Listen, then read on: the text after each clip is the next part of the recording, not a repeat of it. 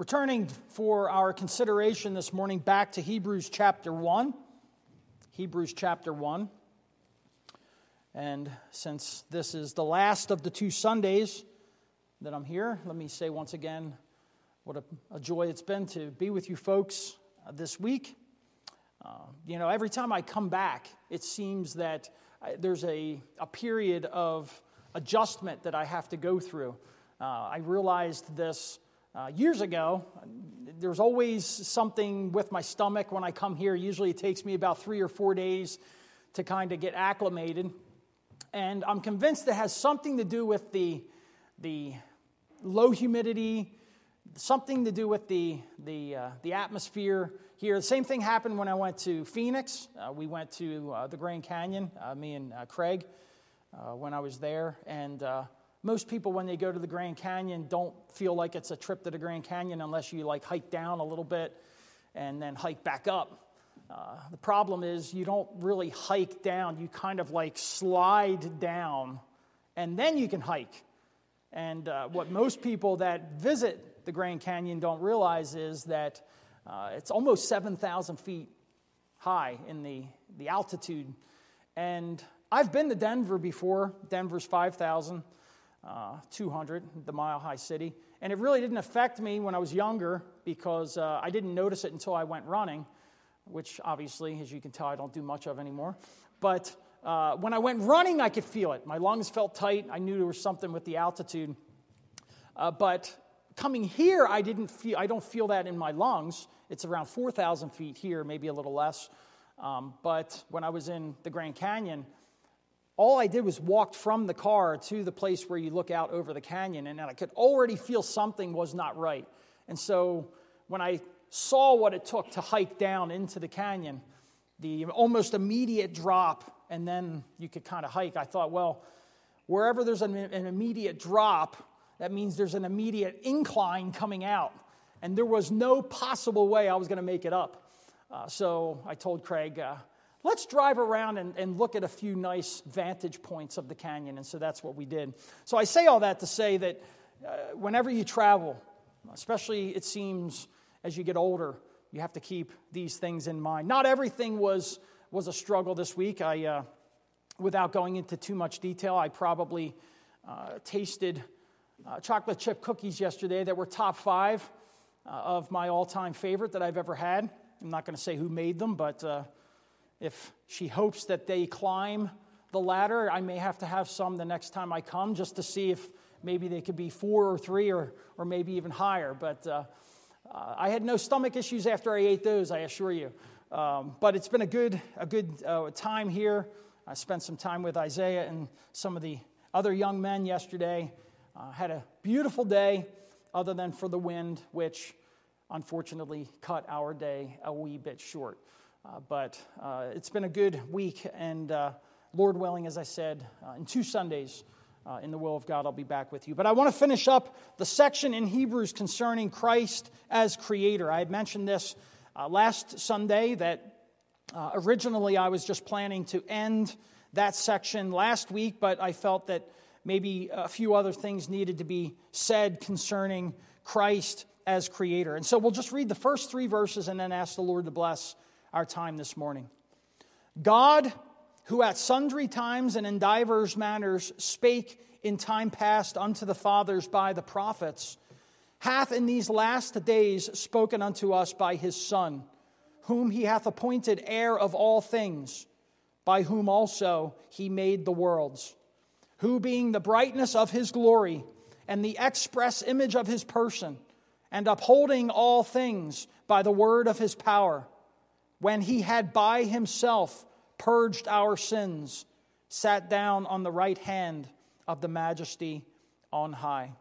Amen. We'll end our reading in verse three. Let's bow our heads in a brief word of prayer.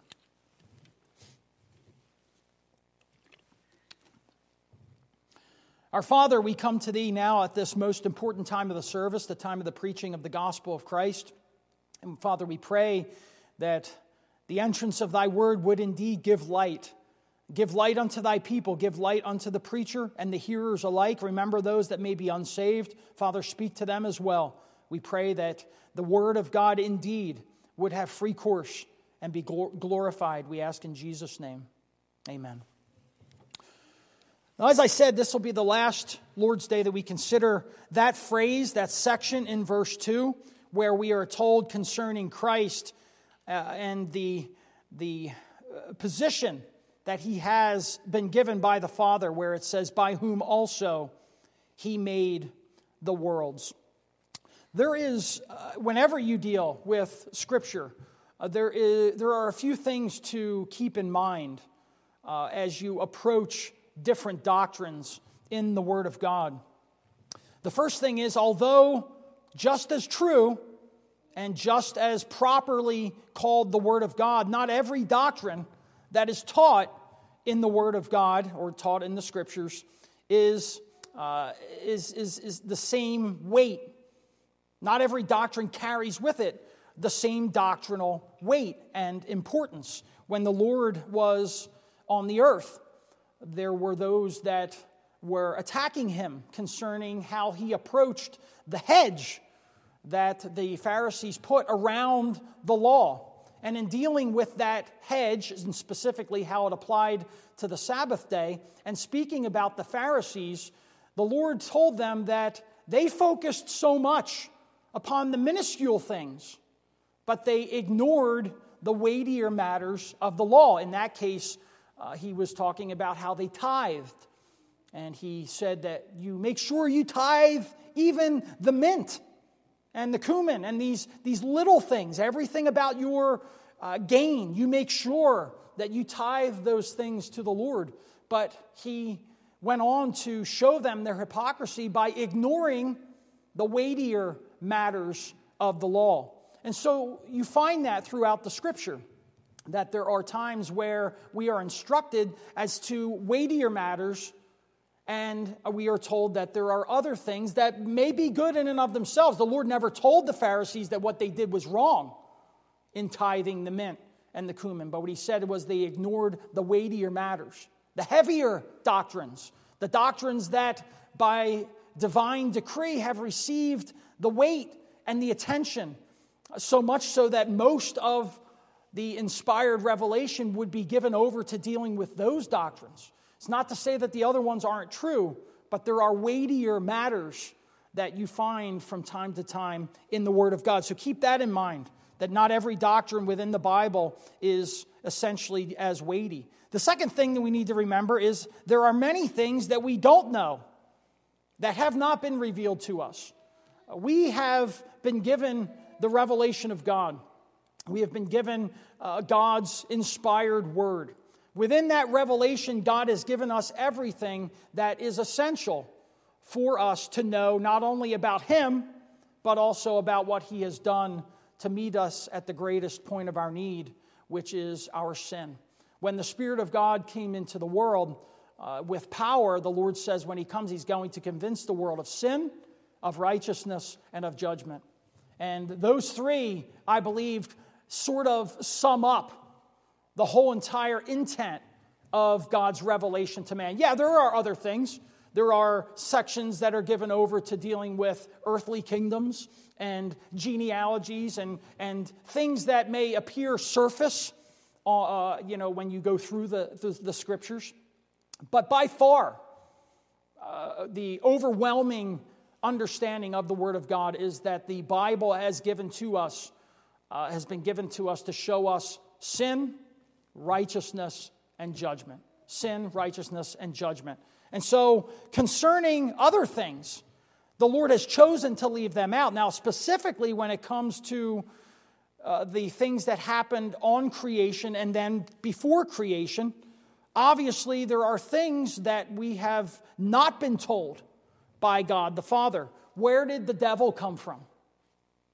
There are passages like you may find in the book of Isaiah that talk about Lucifer, son of the morning, and how he fell from heaven. There's debate as to whether that's even referring to the devil.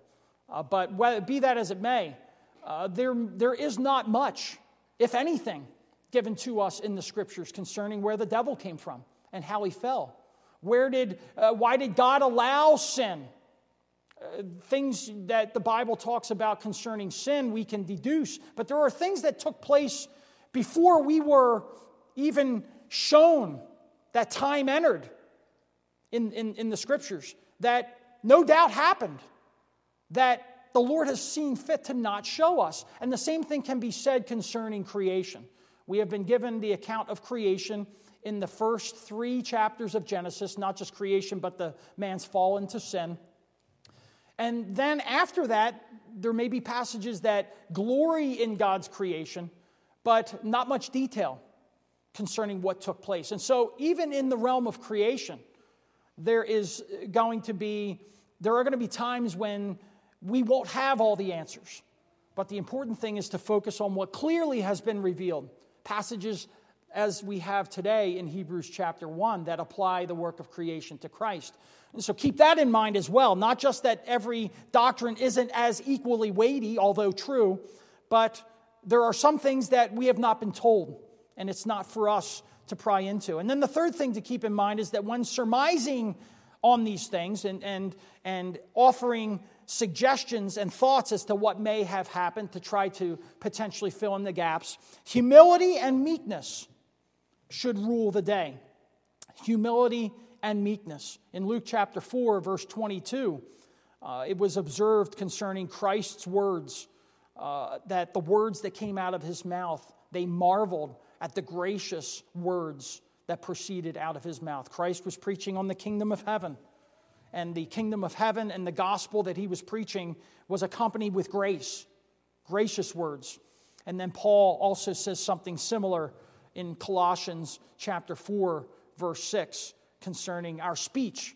Let it always be gracious, with humility and meekness, seasoned with salt. And so keep that in mind as well. If you, if you're governed by those three things, that not every doctrine receives as weighty consideration as others, there are things that we don't know that really we should not pry into, and that even when we are uh, putting together what we believe to be a, th- a theology concerning creation, it should always be in humility and meekness. I think those are good guidelines concerning some of the things concerning creation. Now, last week I said that I want to deal with the earth itself, and the title of today's message is going to be The Earth, Past, Present, and Future. The Bible talks about things concerning the earth in the past. The Bible gives clear revelation concerning things applying to earth in the present, and praise the Lord for our encouragement and our hope. He tells us much about what will take place in the future for the earth. And so I want to consider this theme under three headings. Uh, the, the world that Christ created was far different than the world that exists now. That's the first thing we're going to consider. The second thing is the world that exists now has an end that has already been determined. And then the third thing is the world that is coming will continue for all eternity. Those are the three things I want to consider this morning. First of all, the world that Christ created was far different than the world that exists now. And again, uh, concerning this whole issue of the world before uh, that existed before the flood, Uh, again, I'm I'm I'm going to uh, give a proviso here, is that even among good Christian scientists, there is difference of opinion. Even a, even even within organizations that have been raised up by the Lord to defend the biblical doctrine of creation, even within those organizations, there is great difference of opinion. And at first, I thought that. That maybe tended toward confusion, but now, having studied this myself, I'm actually encouraged that in regard to the way the world was before the flood, it encourages me that there are differences of opinion. Not everyone's going to be right, obviously. If, if everyone, if, if if five people working for Answers in Genesis have five different opinions as to specifics concerning the world that used to be, uh, they're all not going to be right. And they all, none of them may be right. No one may have the right answer, but we know they all can't be right. But I think that's almost by design, that when it comes to speculation and trying to fill in the gaps of things that are not clearly revealed in the Word of God, that there's going to be differences of opinion. For instance, in our own denomination, we have two major doctrines in within the contained within the realm of orthodoxy, that we not only give opportunity to disagree, uh, but to then uh, each side that disagrees can be members in good standing. Uh, it's not like we would say, well, that may be your liberty, but to be a member of this church, you have to hold a certain view. We understand that there are good men on certain issues that disagree. And the two issues I refer to are baptism and the Lord, and, uh, and the Lord's return. Baptism, some believe that the children of those that believe should be baptized as uh, a fulfillment of the covenant promises. I've had those men sit me down. I've had men open the scriptures and try to instruct me concerning infant baptism. And I have to say, I do not see it. I understand what they're saying. I see the, I see the line of reasoning. I see the line that they're arguing. But I just can't get to the point where I see that that is a doctrine that is taught to God's people. Does that mean that I can't be a member in good standing because historically Presbyterian churches have been Paedo-Baptist? No. Our denomination understands that good men have fallen on both sides of the issue. For every John Calvin, you have a C H Spurgeon. For every John Knox, you have a John Gill. Men who loved Christ, preached the gospel, knew the blessing of God on their ministries, but disagreed concerning baptism. And baptism is mentioned a whole lot more in the scriptures than the details that we are surmising about concerning creation. And so if that liberty of conscience should be given to men and women who want to be members of our denomination on a, on a matter that is frequently mentioned, then how much more should liberty of conscience be given to God's people on these issues concerning creation? Now, you don't have the right to deny baptism, right? Our liberty of conscience only extends so far. In eschatology, you can be premillennial, postmillennial, amillennial, but you can't be no millennial in regard to the return of Christ. You can hold views, but there are certain views that we will not accept. And so within the realm of a biblical view of creation, we must be governed by what's revealed in the Word of God.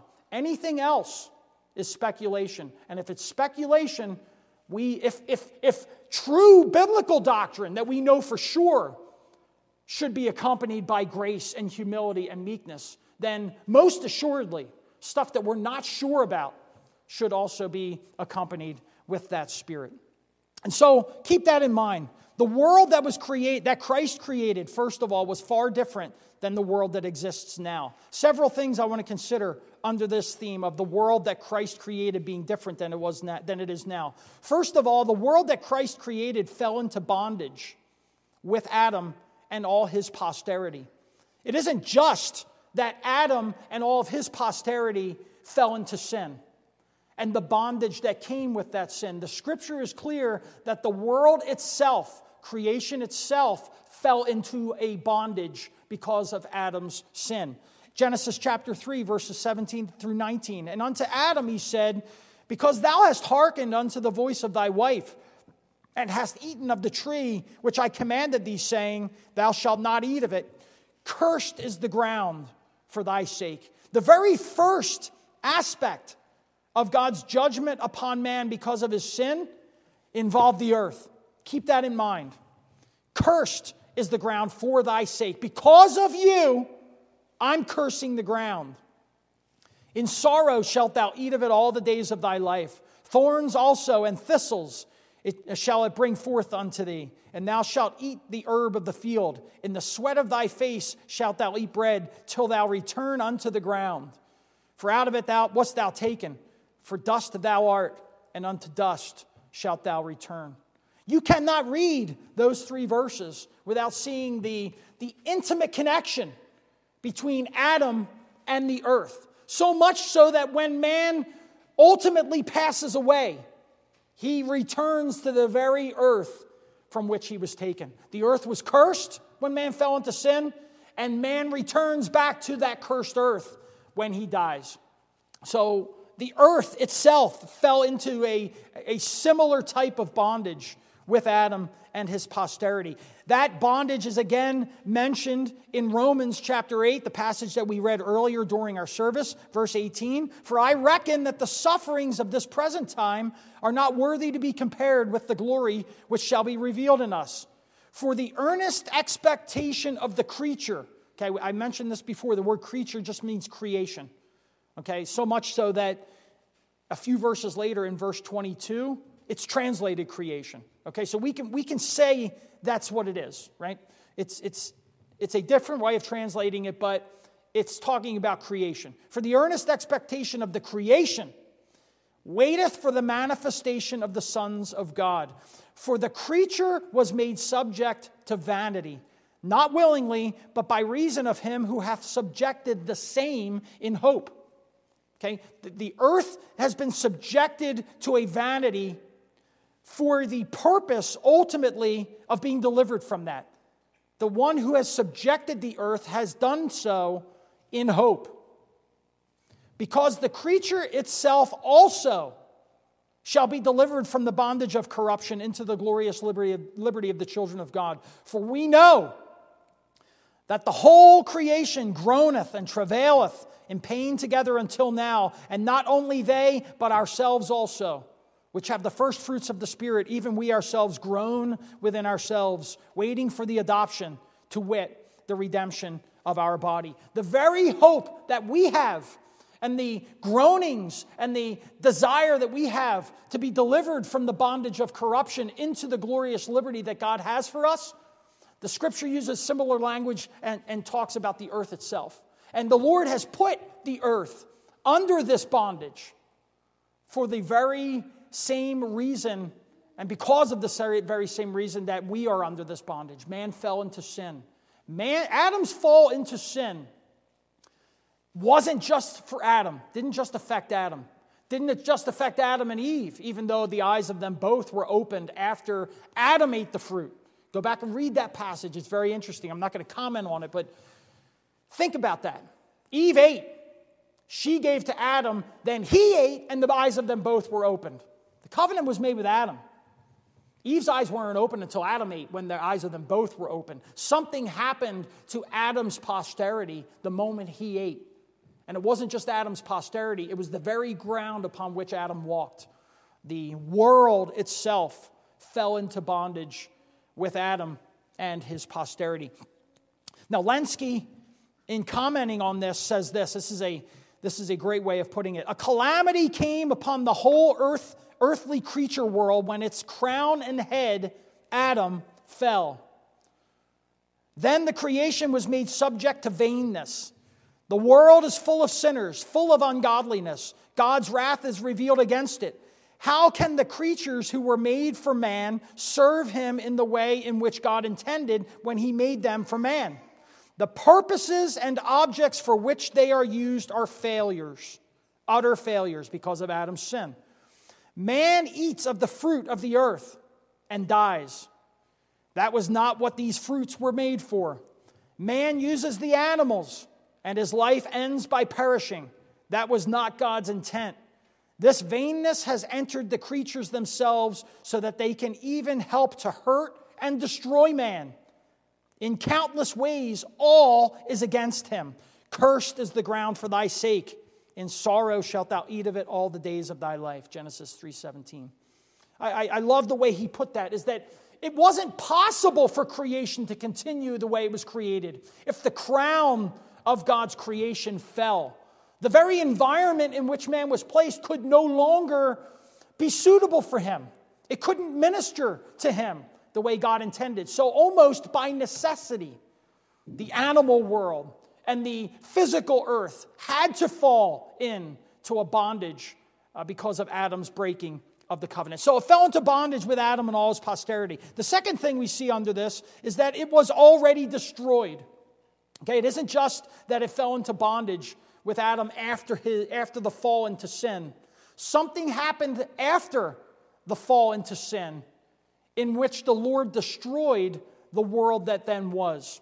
Genesis chapter seven, verses fifteen through twenty-four, we read, "And they went in unto Noah and the ark, two and two of all flesh, wherein is the breath of life.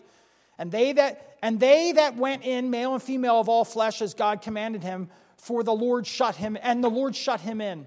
And the flood was forty days upon the earth, and the waters increased, and bare up the ark, and it was lift up above the earth. And the waters prevailed greatly and were increased greatly upon the earth. And the ark went upon the face of the waters. And the waters prevailed exceedingly upon the earth, and all the high hills that were under the whole heaven were covered. Fifteen cubits upward did the waters prevail, and the mountains were covered. All and all flesh died that moved upon the earth, both of fowl and of cattle and of beast and of every creeping thing that creepeth upon the earth, and every man. All in whose nostrils was the breath of life, of all that was in the dry land died. And every living substance was destroyed, which was upon the face of the ground, both man and cattle and creeping things and the fowl of heaven. And they were destroyed. There's the second time it's used. Destroyed from off the earth. And Noah only remained alive, and they that were with him in the ark. And the waters prevailed upon the earth an hundred and fifty days. Two times you find in the Genesis account uh, the word destroyed, concerning the world that Christ created. When he first spoke the world into being, it was perfect. It was righteous. Man fell into sin. The world slipped into bondage with, with Adam in his sin. Then in Genesis chapter seven, several chapters later, at a different time, because of man's sin, the Lord said, I'm going to destroy the world. Now, he didn't obviously obliterate the world, but everything that would we would consider the world, everything that was on the surface, everything that was essential to man's life was destroyed because of sin. This is explained for us, this account is explained to us in Second Peter chapter three. We read that last week. I said I was going to come back to consider this, and this is how uh, this is where I want to apply that passage, because Peter in Second Peter chapter three verse six tells us, knowing this first, that there shall come in the last days scoffers, walking after their own lusts, and saying, where is the promise of his coming? For since the fathers fell asleep, all things continue as they were from the beginning of creation. Even if these men denied how the world was created, what they're saying is the Lord never judged sin before. All things continue as they were. He's not coming again to judge sin. Peter goes on to say, for this they willingly are ignorant of, that by the word of God the heavens were of old, and the earth standing out of the water and in the water, whereby the world that then was, being overflowed with water, perished. That's why I say the world was that Christ created is different than the world that we have today. It was destroyed, or if you want to use Peter's language, as we just read, he described it as the world that then was. Okay? The world that then was. There were things about the world before the flood that were much different than the world that we see today. So much so that God says he destroyed the old world, and Peter actually uses the word that says the world that then was, was perished. Okay? So keep that in mind. It was already destroyed. Now, Ken Ham, who uh, I love Ken Ham and his work, not saying I agree with everything that he says concerning uh, the pre-diluvium, right, the, the pre-flood world. But he makes a statement in, in one of his books, and I, I want to read this statement. People often make the statement, if there is so much evidence that God created the world and sent a global cataclysmic flood, then surely all scientists would believe this, right? If the Lord has given so much emph- evidence and has shown us clearly that he destroyed the world, then all scientists, if they are after the facts, if they are after the science, right? I'm sick of that term. We need to come up with a different term. I keep, I'm sick of, of being told that, that the opinions and views that I have concerning social events are to be rejected because only those that hold to one certain view have the science, right? Somehow, science uh, has been twisted and corrupted in our day.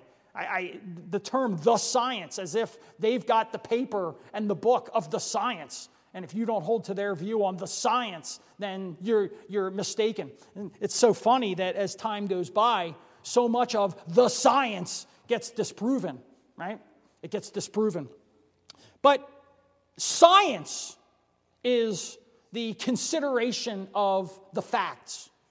What to do with the facts that we find in the world around about us. And if scientists then are to consider the facts and the evidence, and as Ham says here, if there's so much evidence that God created the world, why aren't all scientists creationists? Right? He goes on to say, the solution is given here in this passage, Second Peter chapter three. It's not simply a matter of providing evidence to convince people, for people do not want to be convinced. We read in Romans chapter one, verse twenty, that there is enough evidence to convince everyone that God is creator, so much so that we are condemned if we don't believe. Furthermore, Romans chapter one, verse eighteen tells us that men suppress the truth in unrighteousness. It's not a matter of lack of evidence to convince people that the Bible is true. The problem is that they do not want to believe that the Bible is true. This reason The reason for this is obvious. If people believed in the God of the Bible, they would have to acknowledge his authority and obey the rules he has laid down. However, every human being suffers from the same problem, the sin which Adam committed in the Garden of Eden, a disease which we all inherit. Adam's sin was rebellion against God's authority. Likewise, people everywhere today are in rebellion against God. So to admit that the Bible is true would be an admission of their own sinfulness and rebellious nature and of their need to be born again by the cleansing blood of Jesus Christ. He goes on to say, modern geology today tells us that there never was a worldwide flood as described in the Bible. We are told that millions of years of geological processes can explain the enormous fossil record in the sedimentary rock layers around the Earth's surface. However, creationists have shown that the fossil-bearing rock layers were produced by enormous catastrophic processes consistent with Noah's flood. Evolu- but evolutionists refuse to accept this, for to do so would mean that the Bible's right. And thus, the whole of their evolutionary philosophy would have to be rejected. These people are, quote, willingly ignorant about the facts that do not support their evolutionary ideas, but do fit into a model of geology based upon what the Bible says concerning Noah's flood. This is another fulfillment of prophecy right before our very eyes. That's what he says concerning the truth concerning what took place in the world. The world was, it fell into bondage with Adam and his posterity. It was already destroyed. Uh, and then we go on to see also under this that man changed. Man changed. Genesis chapter three tells us, and it came to pass when men began to multiply on the face of the earth, and daughters were born unto them, that the sons of God saw the daughters of men, that they were fair, and they took to them wives of all which they made. And the Lord said, my spirit shall not always strive with man, for that he also is flesh, yet his days shall be an hundred and twenty years. Okay, these are the words preceding the Lord telling us what he will do in the flood. The very first thing that caught the Lord's attention was the wickedness of man. And he said, my spirit will not always strive with man. His years will be one hundred twenty. Now, shortly after the flood, you find the life expectancy or the, the span of the human life, it drops off greatly. Now, there's, there's differences. Obviously, not everyone dropped dead at the age of one hundred twenty. Some lived a little longer, some lived a little shorter. But the point of what is being said here by the Lord is that one of the aspects that will come about because of man's rebellion is his lifespan will be extremely diminished. And so shortly after the flood, what do you find?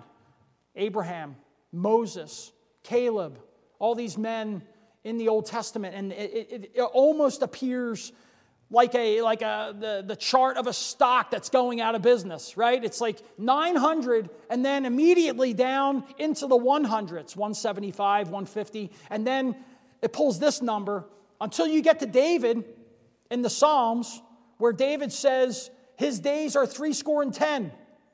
And if man is strong, he lives to be fourscore, which is eighty, seventy or eighty. Okay, something happened upon the earth that caused man to go from living nine hundred years upon the earth to one hundred and some years and then down to seventy and eighty. That's, that's what happened. And so the Lord gives us the first indication here in Genesis chapter six that that would take place. And so I say not just the world changed. But man, who was judged because of his sin, the Lord says at some point, and we know from scriptures, the scriptural account, it took place after the flood, that his days are going to be limited. So something happened to man. Man was different. What was it like to live upon the earth before the flood and live nine hundred years? I don't know. Does the Bible tell us what it was like to live on the earth for nine hundred years? It doesn't tell us. We only know what it says, and then we can see what takes place afterward. So of all the things that you can speculate about, this much we can say. After the flood, man changed. His years changed, and they changed drastically. We also see, fourthly, the animals changed. It wasn't just man that changed because of the flood. The animals changed. After the flood, in Genesis chapter nine, verses one through four, the Lord says, God blessed Noah and his sons and said unto them, be fruitful and multiply and replenish the earth. Very similar language that was given to Adam before the fall. Most people don't realize that, that the commandment to be fruitful, multiply, and replenish the earth was actually given to Adam before he fell into sin. Well, it's almost as if now this is a new creation, a new world. And so the Lord looked at it that way. Well, how do you know the Lord looked at it that way? Because he gives the same command to Adam that he gave to, or to, to Noah that he gave to Adam so many years before. So is it proper to say that the world was destroyed? I think it is proper. The Lord uses those words. And then his approach is, is it's almost as if the world, what the, the, the Lord hit the, the reset button on the world. And now the first command given to Adam, be fruitful, multiply, replenish the earth. The same commandment that was given to Adam, or the, the, the command was given to Noah, was the same commandment given to Adam so long ago. But he goes on to say, and the fear of you, this is verse two, and the fear of you and the dread of you shall be upon every beast of the earth, and upon every fowl of the air, and upon all that moveth upon the earth, and upon all the fishes of the sea. Into your hand are they delivered. And he goes on to say that now they've been given as food. But the point I want you to say, and we could say a lot about that as well, but the point I want you to see is that, that even the animals changed. What was it like before the flood in regard to man's relationship with the animals? I don't know. Did, did the lion come right up to Adam and eat? Like, could you... Could you pet them almost as if all the animals were d- domesticated? I don't know. But I know this much. You couldn't pet a lion after the flood. And you can't pet a lion today. Something happened in the, in the animals. And it wasn't connected to Adam's fall into sin. It took place after the flood. Again, saying that there's a difference between our world today and that world that existed between man's fall into sin and the flood. Could it have been that you could go right up to animals? Could it be that if you called them, they came? Maybe. Maybe that's why Noah was able to get them into the ark so easily. I don't know. It doesn't tell us uh, a whole lot about that. But I know this much, that other than divine intervention, Noah wouldn't be able to get them back into the ark after the flood. They were gone. And when they saw Noah, they ran from him. And if Noah got too close to some of them, he better have a sword or something to beat them off with, because they were afraid of man. So all these things tell us that, uh, that the animals changed as well. And then I would even go so far as to say that the atmosphere changed. The atmosphere, the world itself was different for a number of reasons. First of all, there was no rain before the flood. The Lord makes that very clear in Genesis chapter two, verse four. These are the generations of the heaven and the earth when they were created, in the day that the Lord made the heaven and the earth. Every plant of the field before it was in the earth, and every herb of the field before it grew. For the Lord God had not caused it to rain upon the earth. No rain. And there was not a man to till the ground, but there went up a mist from the earth and watered the whole face of the ground. Okay? When we need water, the ground to be watered, we needed the rain. Before the flood, in that time between creation and the flood, the ground was watered by, by, uh, by this mist or dew, some type of dew. Do I know exactly what it was? No. But I know this much. The Lord said there was no rain. There was no rain. The second thing we see under this point of the atmosphere changing is that the flood rain came in from a section of water above the earth that was there from the first week of creation. Okay? Now, again, there's differences of opinion. This is why I started the message in the introduction by saying on some of these things where we speculate, there, there's, there's differences of opinion. But in Genesis chapter two, in that same section where it says that he caused the dew to come up to water the earth.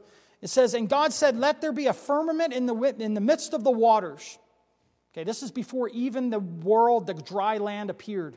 Let there be a firmament in the midst of the waters, and let it divide the waters from the waters. So there's a, an expanse that is existing between the water. There was water on the earth. Now there's an expanse between the water that's below and the water that's above. And that's what he goes on to say. It says, and divided the waters which were under the firmament from the waters which were above the firmament. And it was so. And God called the firmament heaven. And the evening and the morning were the second day.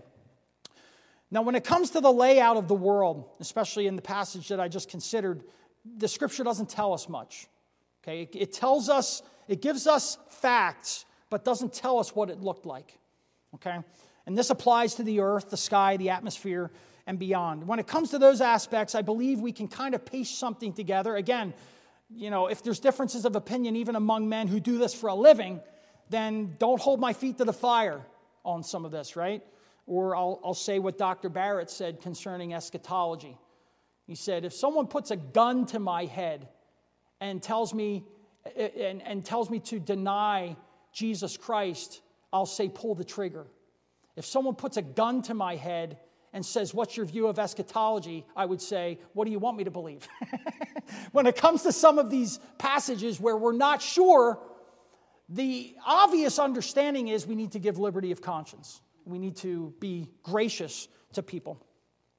And so the, the, the, the, the, there was no, no rain before the flood, and this flood rain then, I believe, came from this section of water made from the firmament that was created.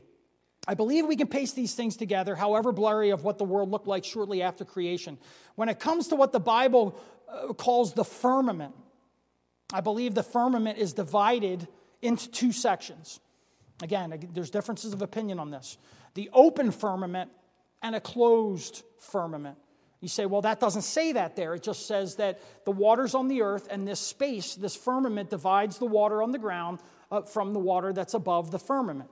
But later, or, or actually earlier, when, when in Genesis chapter one, God uh, made these things, he says, and God said, let the firmament be in the midst of the waters, let it divide the waters from the waters.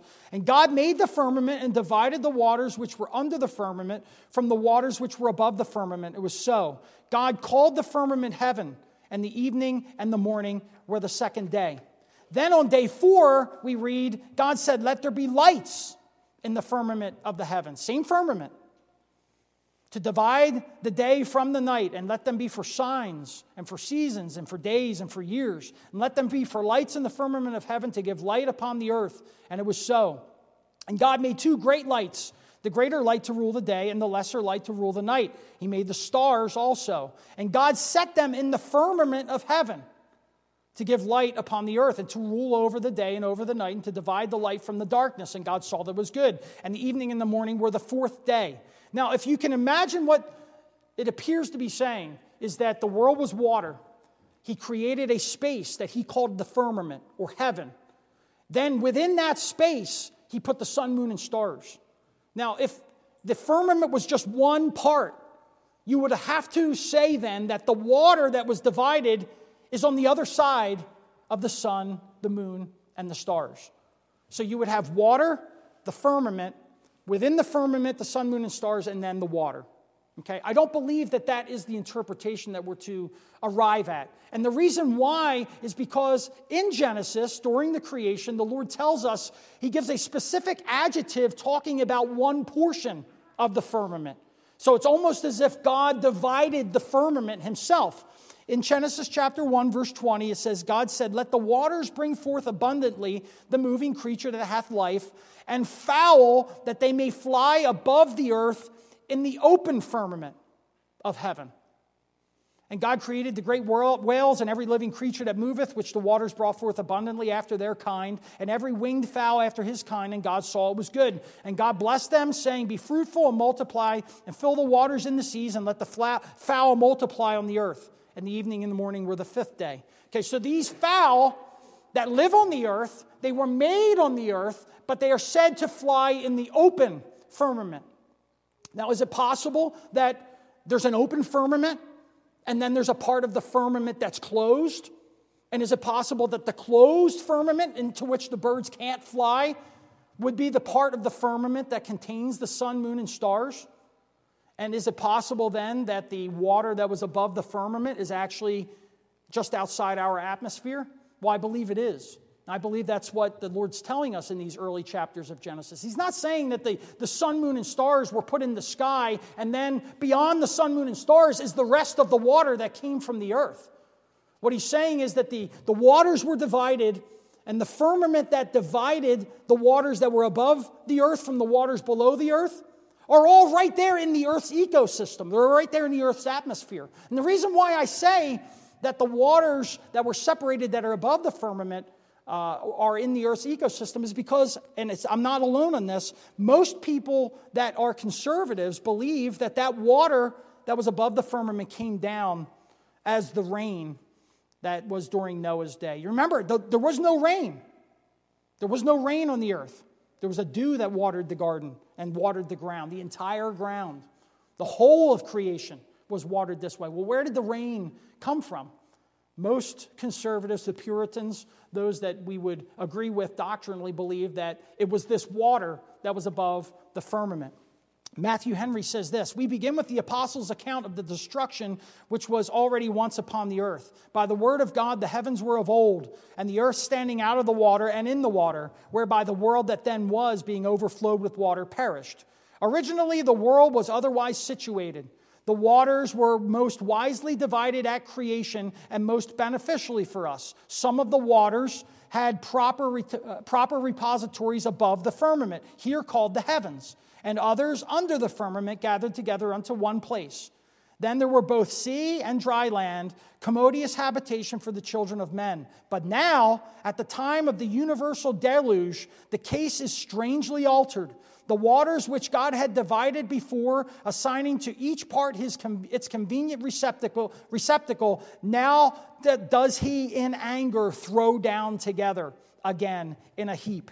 He breaks up the fountains of the great deep and throws open the windows, that is, the clouds of heaven, until the whole earth is overflowed with water. Not a spot can be found upon the highest mountains." And he goes on to talk about Uh, what we've already considered uh, con- concerning creation. He says, "Is not here a change, and a most awful change? And then it is to be observed that all this was done by the word of God. It was by his powerful word that the world was made at first, and made in so commodious and beautiful a frame and order." And so Matthew Henry obviously believes that the water that came down in the form of rain after the Lord closed Adam and Eve in, and after the fountains of the deep were broken up, that that water came down uh, as a, a flood. Uh, there are those that have put this together in what's co- often called the canopy theory, that there was a, a, a vapor canopy or a water canopy around the earth. And I say this to say that even most Christian scientists kind of poo-poo the idea of the canopy theory, and in so doing would say, we just don't know what this water is, right? But in attempting to deal with what the water is, uh, Christian scientists have come up with the canopy theory. One of the arguments against it is, well, the canopy theory would have held in too much of the solar radiation, would have acted as a, like a runaway greenhouse effect. And so technically, anyone on the earth would have been, in essence, boiled alive. I don't think that those, uh, those thoughts can actually dismiss the canopy theory, because first of all, we don't know how thick the canopy was. It doesn't take much water to flood the earth if the fountains of the deep are the main source of it. It could be a very thin canopy. The second thing is, we don't know what the world was like before the flood. You can't take the world as we see it now, as the scripture clearly said, it says it's a different world than it was before, and run your scientific theories as to what would happen to that world if it had a vapor canopy around it. I acknowledge it may not have been, and I acknowledge that based upon the way the world is now, yeah, it may have created runaway greenhouse effect. The problem is, we don't know what the world was like before the flood. So there's there's there's elements of the equation that are missing. You can't find an answer in math unless you have the elements. You put all these things there. If too many pieces of the equation are missing, you can't derive a, a definite conclusion.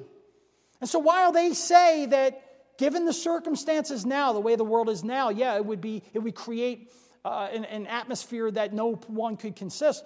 We don't know what the world was like before the flood.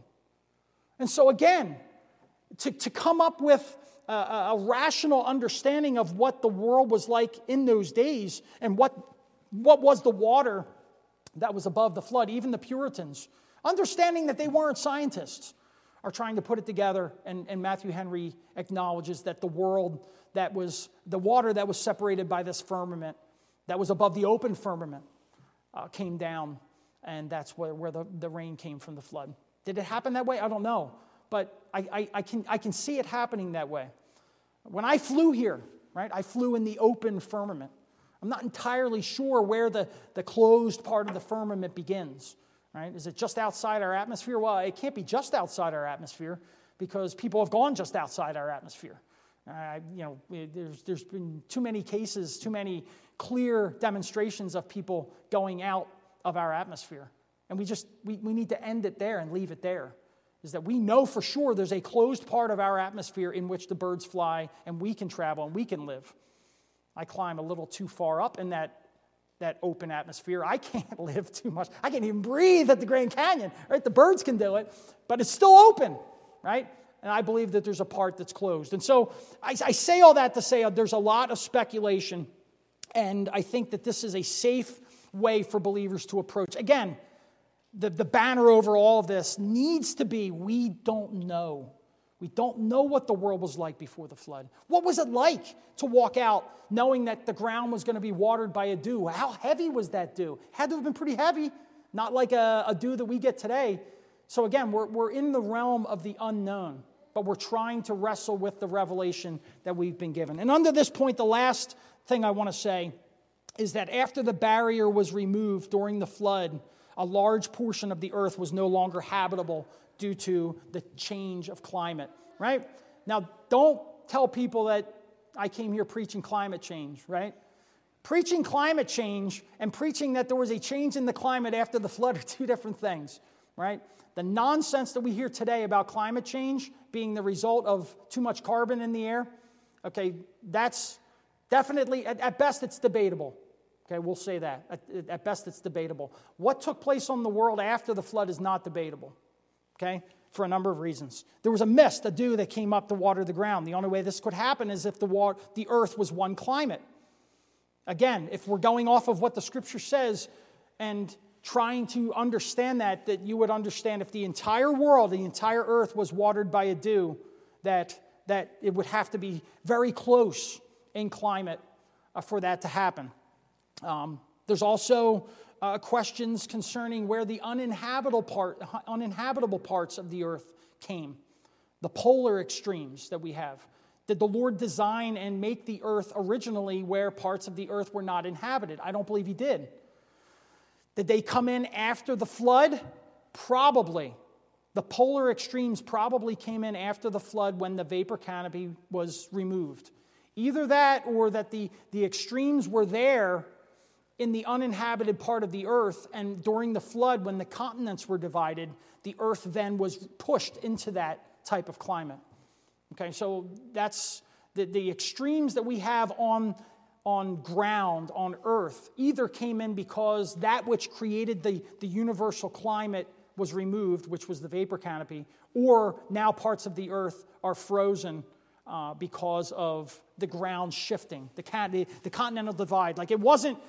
The cold air may have been there, but there was no land there. But once the continents were divided, then that's what took place. I don't think the second view is the view. I think it was more that the polar extremes were created from the removal of the vapor canopy. And part of the reason why I say that, again, there's there's differences of opinion in the scientific world, but there have been too many cases where animals have been fully preserved immediately in ice in the Siberian tundra.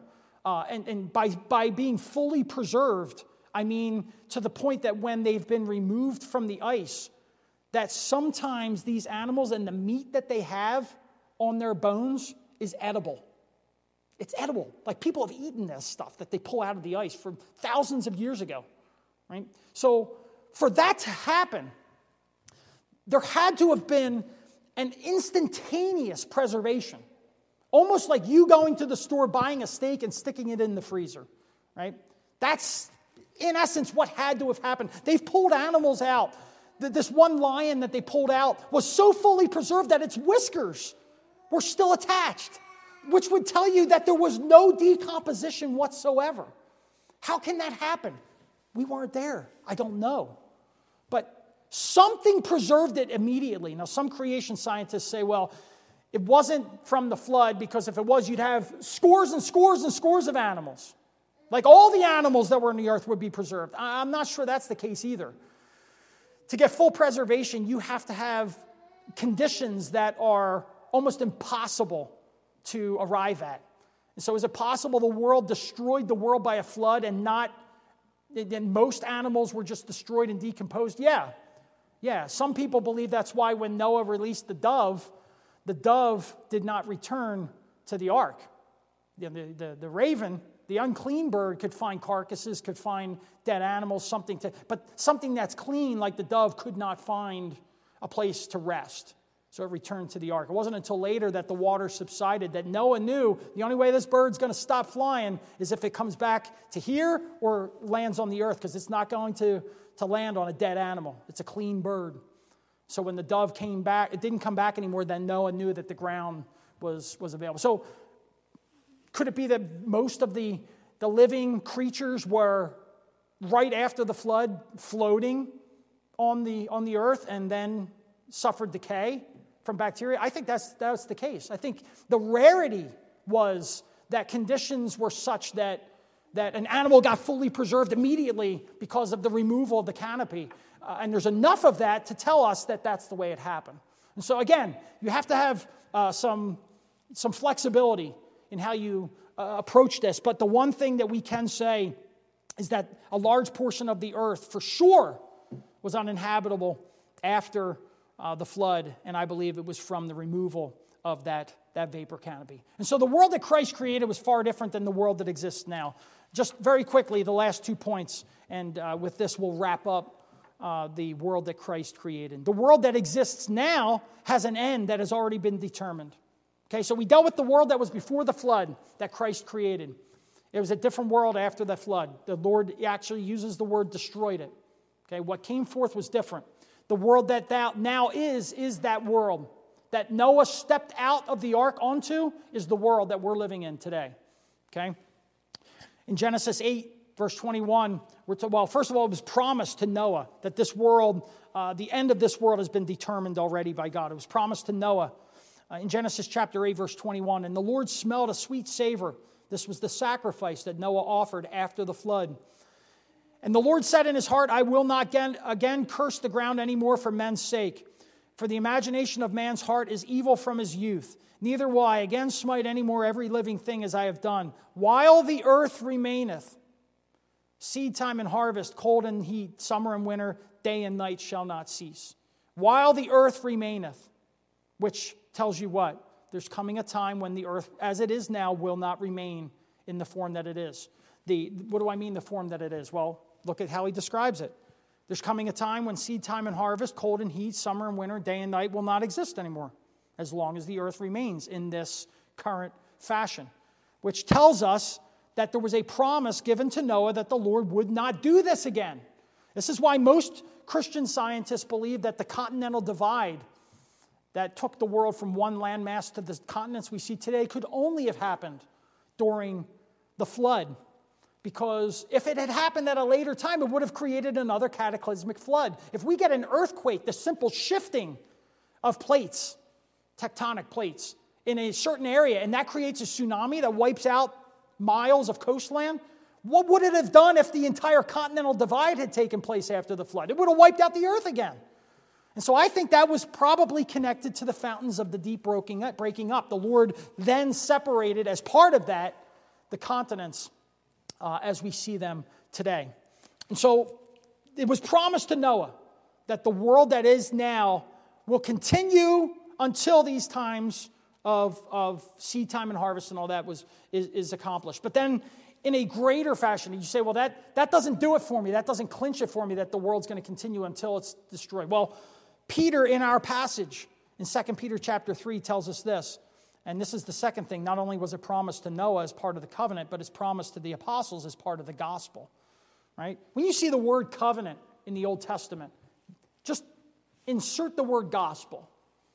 Covenant language in the Old Testament is gospel language. So when the God, when the Lord remembered his covenant with Noah and he made the promise that the world was not going to be destroyed, that's a gospel promise connected to the work of Christ. The Lord wasn't going to destroy the world again because Christ had to come into the world, right? Christ came into the world to redeem us, and the, the, the promise is connected to the covenant.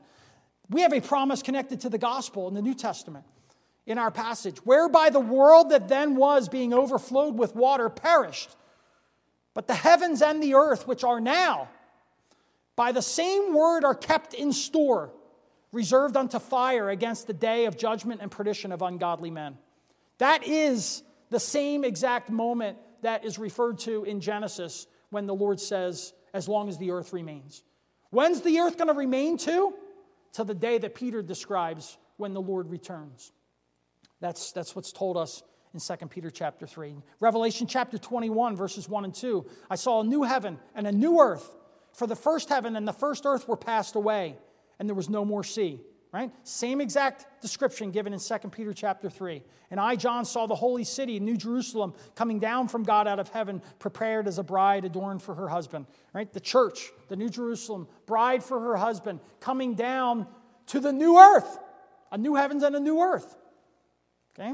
Promised to Noah, promised to the apostles. Again, the passage we read, Romans chapter eight, I'm not going to read the passage again, but the very creation itself is groaning for the day when the sons of God will be made manifest. And that's the, the, the event described in Revelation chapter twenty-one, the new heavens and the new earth. Lenski again, for the creation's watching with outstretched head is waiting for the revelation of the sons of God. The translation is awkward because the Greek words contain so much. And he goes on to talk about these Greek words. It literally means to wait it out and to stretch the head. The whole creation is stretching the head, waiting it out until the day when the sons of God are manifested.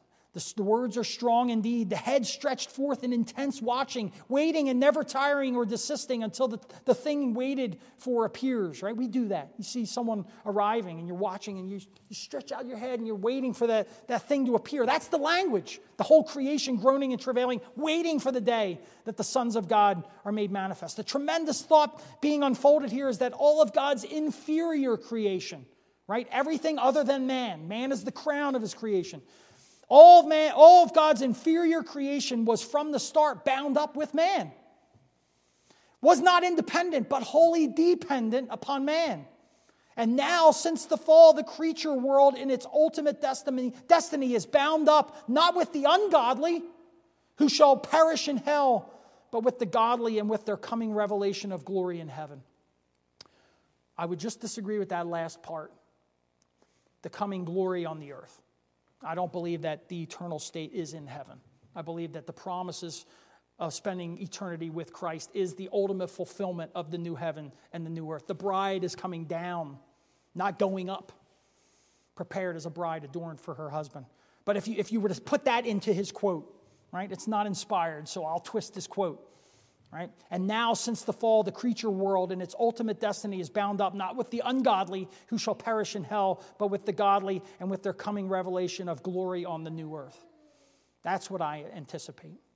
That's what I'm looking for. Promise to the apostles. And then the last thing, and, and with this we'll, we'll close. The world that is coming shall continue for all eternity.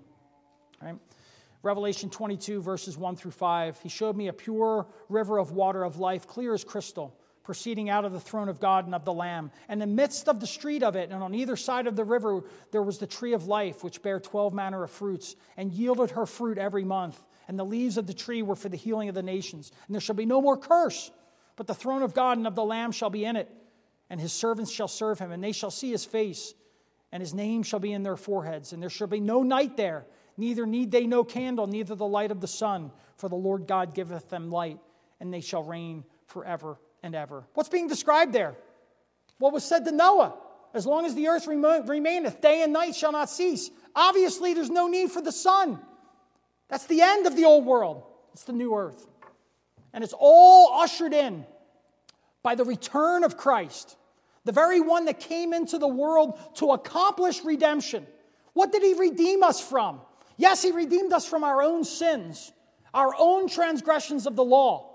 But in a greater sense, what did Christ redeem us from? He redeemed us from the guilt that was inherited from Adam. The very beginning of all of the corruption and all of the, the changes that took place upon the earth. This is why in this passage, at the very end of the scriptures, Christ is often referred to as the great curse reverser. What's going on in Revelation twenty-two? The effects of the curse are no more. It's, it's come full circle. It's come full circle. The circle started with Adam and his failure. It plunged man into sin and the earth into bondage. Christ's return, judging the ungodly, yes, but specifically as it applies to his people. Finishing the work of redemption, that very thing that the creation is waiting for, the, the manifestation of the sons of God. It happens when Christ returns and the earth comes along with it. If it went along for the ride on the way down, the world that we're on is going to come for the ride on the way up.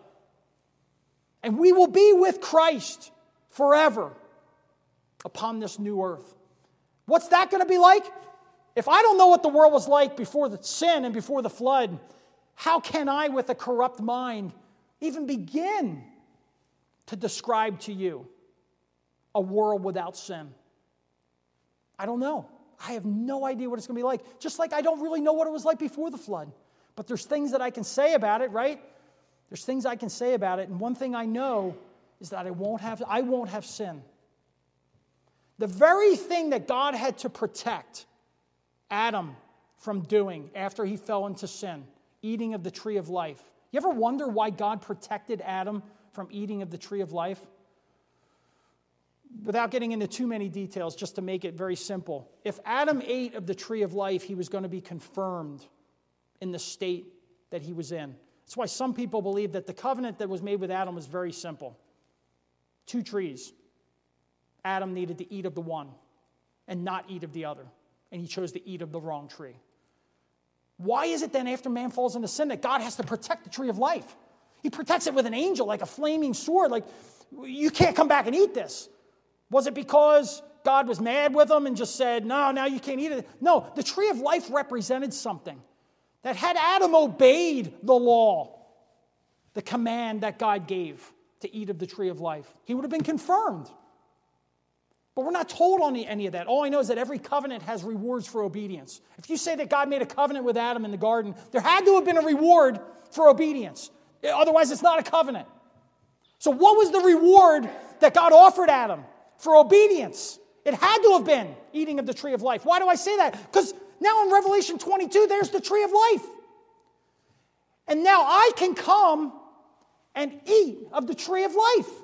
The very tree that was, was being protected by an angel to make sure Adam wouldn't eat. Why? Because if Adam ate, I would be confirmed forever in the estate of fallen, sinful Chris Barnes. But because of the work of Jesus Christ and being joined to Christ and having his righteousness put to my account, God views me as accepted and accepted for all eternity. And what's the symbolic way of saying that? Now I can eat of the tree of life. Everything comes full circle because of the work of Christ. The world that is coming will continue for all eternity. What's it going to be like to be with each other, right? Without having sinful thoughts. I mean, I'm a great guy, but I'm sure there's stuff that I do that bothers many of you, right? I, there's stuff that I do that bothers my own wife. If there's one person on the earth that said, I could put up with this guy so much so that I'm going to live with him for the rest of my days, it's my wife. And I annoy her, right? Because I'm sinful. I'm sinful. What will it be like to be with Chris Barnes and not have Chris Barnes get on your nerves?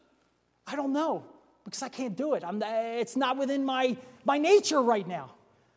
But it will be one day. You and I are going to be on the new earth with the Savior, and sin will be removed. And we will have perfect fellowship. If I get together with you today and enjoy fellowship with you, my heart's warmed, right? It's a, it's a legitimate blessing. What's it going to be like to get together with God's people, never to be separated again, and to be with the Savior for all eternity without sin? Death is the great enemy.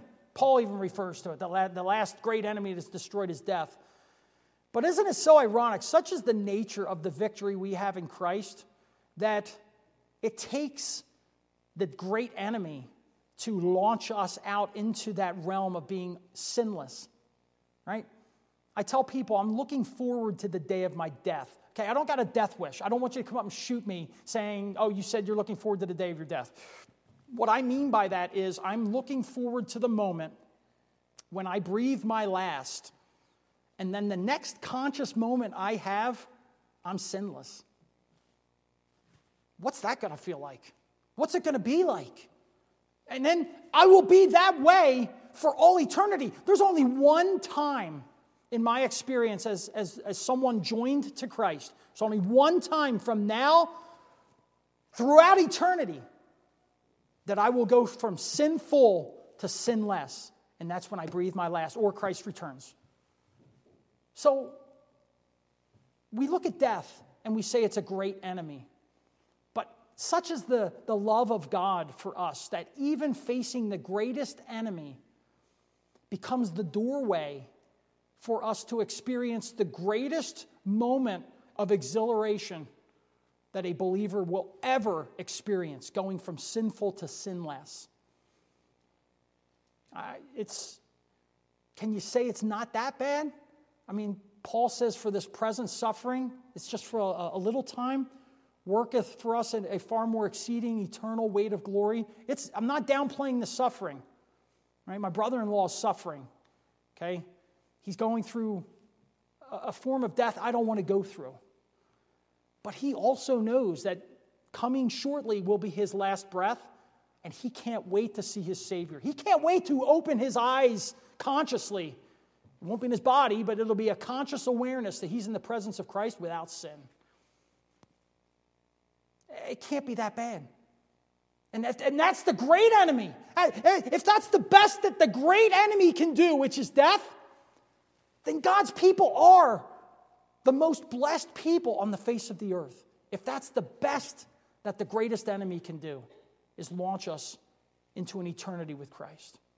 So I trust that, as I said, some of these things are not as definitive, but praise the Lord, some of them are, and it constitutes the great hope that we have as God's people. Let's remember to keep the things that are not clear to a minimum and spend the days upon the earth talking about the great things that our Savior has accomplished for us. I, I don't like dealing with some of the stuff that I speculate on. Maybe you can even sense that as I'm speaking. But nothing thrills me more than to think about what I know for sure, specifically concerning the work of Christ. Those are the great truths that we need to take our time. Don't, don't waste your time talking about the stuff we don't know for sure. Talk about the stuff that we know is for sure. Encourage God's people and encourage the ungodly to come to Christ. Let's bow in a word of prayer. Our Father, we thank Thee once again for what is clearly revealed in Thy Word. We're thankful that we do not have to speculate concerning what is the future of Thy people. It's, it's referred to as our hope. Father, help us to glory in the work of Christ. The one who created the world, the one who came to Adam, providing a coat of skins, the one who came into the world to take our nature to redeem us, will also come again to take us to, to, to be with himself and to give us a permanent dwelling place upon a sinless earth with a sinless body among sinless brethren for all eternity. Lord, we look forward to that day, and we would say, even with the apostle, even so come, Lord Jesus. Father, we're thankful for this, Thy truth. Bless it to our hearts, we ask in Jesus' name. Amen. We're going to end the service by singing hymn number one twenty-eight, Man of Sorrows, hymn number one twenty-eight. And you can stand together as we sing. Stand together.